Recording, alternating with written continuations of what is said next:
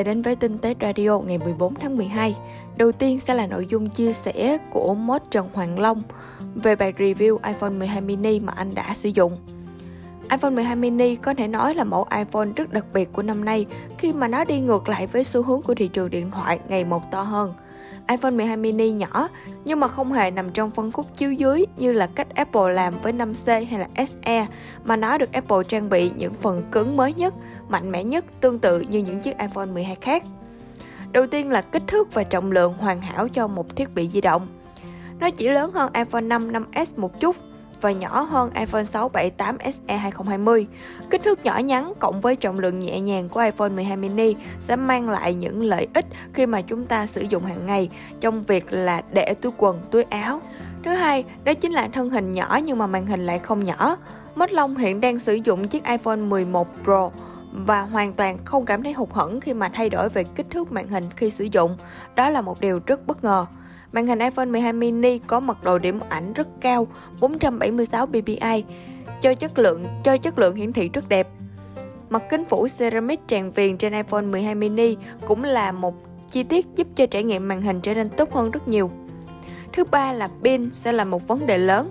Đánh đổi thân hình nhỏ gọn, đó chính là thời lượng pin trên iPhone 12 mini khá yếu. Và điều kiện dùng của Mod Trần Hoàng Long thì iPhone 12 mini chỉ trụ được tới khoảng 2 giờ chiều sau khi mà rút sạc khoảng lúc 7 giờ sáng, nghĩa là chỉ dùng được khoảng 7-8 tiếng. Tiếp theo thì iPhone 12 mini sở hữu hai cụm camera mạnh và hữu dụng nhất, đó chính là camera góc rộng và góc siêu rộng. Việc thiếu đi camera tele không thành vấn đề đối với Mod Long vì hầu như không dùng tới trên con iPhone 11 Pro rồi. Sức mạnh của con chip A14 Bionic sẽ đảm bảo cho vòng đời của iPhone 12 mini trong thời gian sắp tới. Cho nên là các bạn không cần phải bận tâm tới việc là những bản nâng cấp, những phần mềm mới sẽ làm chậm hơn con iPhone của mình.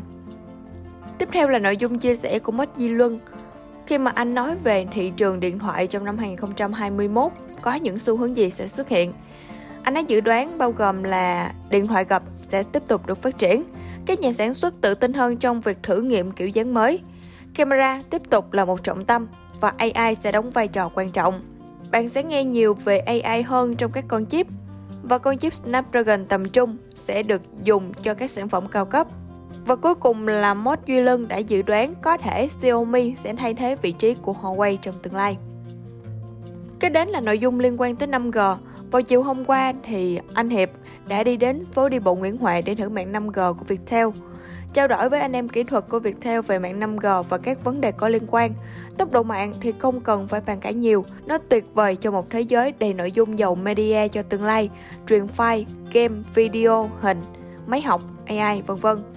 Tuy nhiên, để 5G phổ biến cho chúng ta thì cần phải đợi các máy chạy 5G phổ biến kết nối được và các nhà mạng phát triển mạng ở nhiều vị trí hơn. Nói tóm lại, để xài được mạng 5G thì nhà mạng phải cung cấp 5G. Thứ hai là trong vùng phủ sóng 5G. Thứ ba là các hãng sản xuất điện thoại cập nhật thông tin mạng lên điện thoại của mình. Thứ tư là bạn cần phải đăng ký sử dụng 5G. Chi tiết hơn các bạn vào bài viết của anh Hiệp để tham khảo nhé.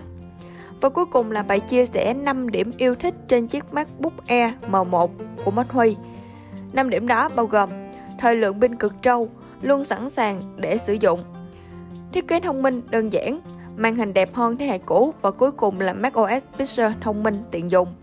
Chi tiết hơn và nhiều chia sẻ hơn các bạn vào bài viết của Mod Huy để tham khảo nhé. Các đường link của các bài viết mình đã để sẵn ở trong bài viết của mình đó. Còn bây giờ thì mình xin chào và hẹn gặp lại. Chúc các bạn một ngày đầu tuần vui vẻ. Mình là Huyền Vân trên tinh tế.vn.